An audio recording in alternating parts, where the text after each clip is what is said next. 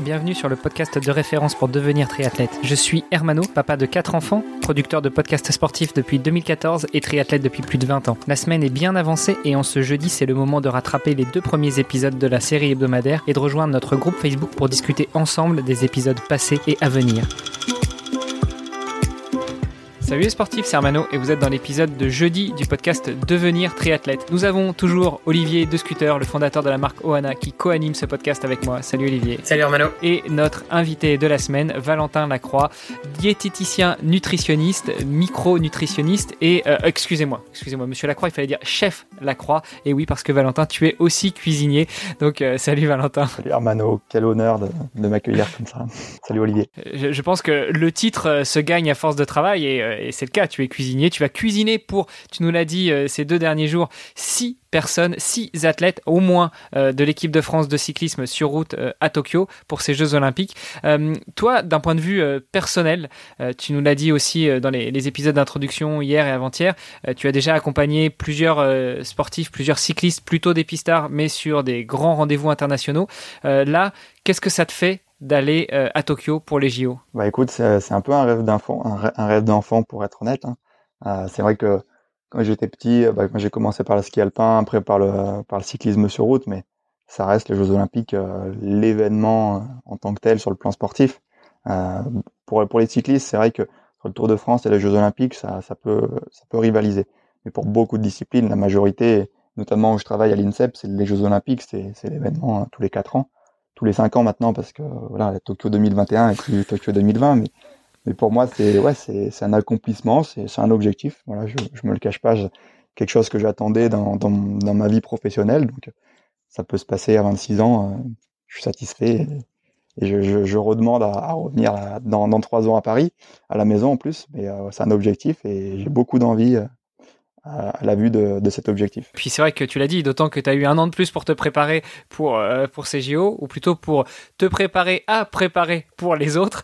Est-ce que, euh, comme euh, un sportif qui, qui est dans la chambre d'appel ou, ou qui est sur la ligne de départ, tu, tu ressens un certain stress, une certaine appréhension à l'idée de, de ces Jeux Olympiques, et puis, je sais pas, la, peur de mal faire, de, de donner un aliment qui va pas à, à tes, à tes athlètes, et puis bah, qu'ils aient des, des soucis, alors on peut dire intestinaux, ou peut-être un problème d'allergie ou au contraire tout ça c'est vraiment cadré en amont depuis euh, des semaines et des semaines et des semaines bah, Sur ces questions précises, ça, sera calé, c'est sûr.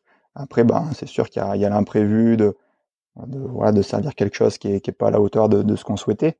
Mais bon, ça je dirais que c'est pas un stress, c'est plus une bonne pression qui qui va pousser, euh, qui va me pousser à, à être meilleur. Après, c'est vrai que bah, même dans ma dans ma vie perso, euh, le, le, sport me manque. Donc là, c'est vrai que je le prends un peu comme un objectif où ben voilà, je je vais anticiper tout mon sommeil, le décalage horaire, que ça soit la récupération, un peu l'acclimatation à la chaleur. Enfin, pour moi, je le prends comme un, un objectif. Je prévois mon pic de forme à, à Tokyo. Donc, euh, je, je, me prépare moi aussi sur, sur tous les plans. Génial. Et du coup, est-ce que tu mets un peu le sport de côté en ce moment? Euh, Non, après, bah, voilà, je, je prépare pas une compétition sportive, mais c'est juste garder une condition physique acceptable avoir un sommeil de qualité. Euh, bah d'ailleurs, je me, je me fais accompagner par, par Lucie, le MAFRE, que vous avez eu, que vous avez eu sur cette problématique du sommeil. Donc, c'est, c'est intéressant pour, pour l'événement, mais même moi pour ma pratique euh, professionnelle et perso. Donc, euh, c'est vrai que j'apprends aussi à, à, me préparer comme un, comme un athlète et c'est vraiment cool. Attends, une, une, question toute bête là qui me vient justement en parlant de préparation. Euh, un cuisinier, alors je sais pas si t'es droitier ou gaucher, mais dans tous les cas, un cuisinier, ça coupe beaucoup avec sa, sa main, sa main forte euh, ou plutôt son bras fort. Est-ce que du coup, tu compenses de l'autre côté avec des exercices de musculation? Et, et là, bah, pour la préparation pour les JO, tu, tu, tu compenses beaucoup plus? Ah, J'en suis pas encore à ce niveau d'exigence, mais c'est une bonne piste de travail, Armano je prévois ça pour, euh, pour Paris, si tu veux. Ça va. Euh, Valentin, notre tennisman de la cuisine. en vrac, une, une autre question. Euh, tu nous as parlé hier des, des apports euh, nutritionnels qu'allaient demander de tels exercices pour, euh, pour tes athlètes. Tu nous as parlé de l'ordre de, de 3000, 3005 euh, calories consommées chaque jour je crois pas qu'il existe euh, une recette miracle, enfin ou un outil miracle pour mesurer exactement la consommation calorique de chaque athlète à chaque moment de la journée, euh, ni même pour savoir exactement ce que tu mets dans l'assiette. Je pense que tu, tu, tu, valorises un petit peu, tu quantifies un petit peu, mais t'as pas à, à, 10 calories près le nombre exact de calories que tu leur proposes. Euh, comment est-ce que tu fais justement pour t'assurer qu'il y en ait euh, assez qu'il n'y en ait pas trop, que ce soit digeste? Alors évidemment, c'est ton métier, mais, mais euh, d'un point de vue pratique, comment tu t'assures de tout ça? Surtout dans un environnement qui est, euh, alors pas hostile, mais qui est pas forcément connu quand tu vas arriver. Ben, déjà, j'ai un peu de recul sur. Euh, donc, comme tu disais, il existe par contre des, machines qui peuvent permettre de déterminer en fait la dépense énergétique de base ce qu'on appelle le, métabolisme au repos. Mais euh, on n'a pas avec ça la dépense qui va être liée aux, activités de locomotion, euh, aux entraînements aussi, en tout cas pas de manière assez précise. Donc c'est des estimations, mais de la même manière, on estime aussi ce qui est mis dans l'assiette. On, on pèse pas tout au gramme près, euh, et au final, on ne sait pas non plus ce qui est consommé par l'athlète et aussi ce qui est assimilé. Parce que chaque personne, selon euh, son système digestif, selon plein de choses, va assimiler d'une certaine, manière. Donc c'est des estimations et dans ce cas-là, c'est vraiment le, suivi du poids. Euh, en gros, ben, si, on, mange plus que nos besoins, on prend du poids. Euh, et si, c'est l'inverse, on, perd du poids. Donc c'est un peu réducteur, mais euh, sur une durée aussi courte, donc la, semaine avant l'objectif, ça va être l'indicateur principal. Déjà pour voir euh, si l'alimentation est assez, adaptée et, euh, aussi lié à l'hydratation. S'il n'y en a pas des athlètes qui sont, qui sont déshydratés. Et ça, on viendra coupler avec d'autres mesures, notamment des mesures d'urine, pour voir, euh, pour le degré d'hydratation tous les matins Et, comment tu mesures ça justement? Parce que euh, c'est vrai que sur l'hydratation, euh, on se dit, alors on en a déjà parlé, la soif n'est pas suffisamment, n'est pas un indicateur suffisamment pertinent, mais comment tu fais pour mesurer le, degré d'hydratation ou au pire la déshydratation, surtout sur base de l'analyse des urines? Je vois comment on peut mesurer le taux de sucre ou s'il y a du sang dans les urines, mais comment tu mesures l'hydratation sur base des urines? C'est la couleur, c'est, enfin, je ne vais peut-être pas rentrer dans les détails, mais est-ce que c'est le niveau d'urine? Je sais pas si quelqu'un qui a l'habitude d'uriner 5 euh, litres euh, va uriner 2 euh, litres dans une journée, on imagine qu'on pourra supposer à de la déshydratation. Ah, tu rigoles, tu rigoles, mais la couleur des urines, c'est pas forcément un mauvais indicateur. Après, il faut le prendre au bon moment.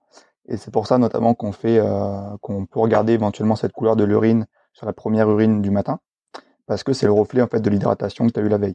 plus c'est clair, plus c'est plus hydraté et vice versa. Après, du coup, nous, on va faire cette mesure sur recueil urinaire, pareil, sur la première urine du matin, et on va mesurer, en fait, la concentration. Et on va mesurer ce qu'on appelle l'USG, c'est l'indice de réfraction. En fait, c'est comment un rayon lumineux est dévié dans le, dans le liquide. Simplement C'est toi qui fais ce genre d'analyse, du coup? On peut le faire. On verra par rapport à l'organisation, si c'est moi ou si c'est le médecin.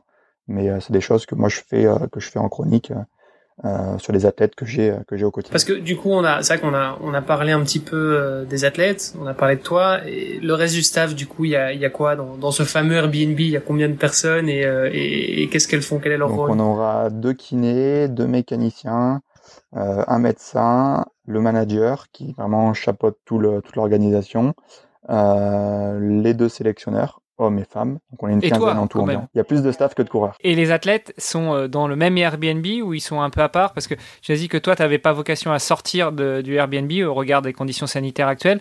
Mais, euh, mais j'imagine que les athlètes, eux, ils vont devoir quand même bien sortir pour aller s'entraîner ou ils restent sur home trainer? Non, ils vont, ils vont sortir, mais surtout sur ceux qui arrivent avant les autres. Ils auront quasiment 10 jours d'entraînement de, avant. Donc il y aura des entraînements de prévus, mais vraiment sur des, des créneaux spécifiques, euh, des, des points de passage qui seront vraiment cadrés pour euh, pour être sûr qu'il n'y ait pas de débordement. Voilà. Et puis après sur l'Airbnb qui a été choisi, en fait, on aura deux bâtiments. Euh, et donc un qui sera un peu plus destiné aux athlètes, soit vraiment tranquille, euh, et qui profite vraiment de cette période pour se reposer. On a fait un bon tour encore aujourd'hui. Olivier, est-ce que tu avais d'autres questions pour Valentin avant que on raccroche le micro pour aujourd'hui? Bah écoute, j'ai encore pas mal de questions, mais euh, je peux les garder pour demain. Ça marche. Eh bien messieurs, à demain. À demain. Ben, à demain, merci. Vous avez apprécié nos échanges Alors n'hésitez pas à aller sur Apple Podcast, laisser un commentaire, passer faire un petit tour sur les différents réseaux sociaux, taguer notre invité dont on remet toutes les coordonnées dans les notes de cet épisode et n'hésitez pas à venir faire un petit tour sur notre groupe Facebook, c'est le meilleur moyen d'interagir avec nous et d'en savoir un petit peu plus sur les actualités multisports du moment. Je vous donne rendez-vous demain pour un nouvel épisode. Salut les sportifs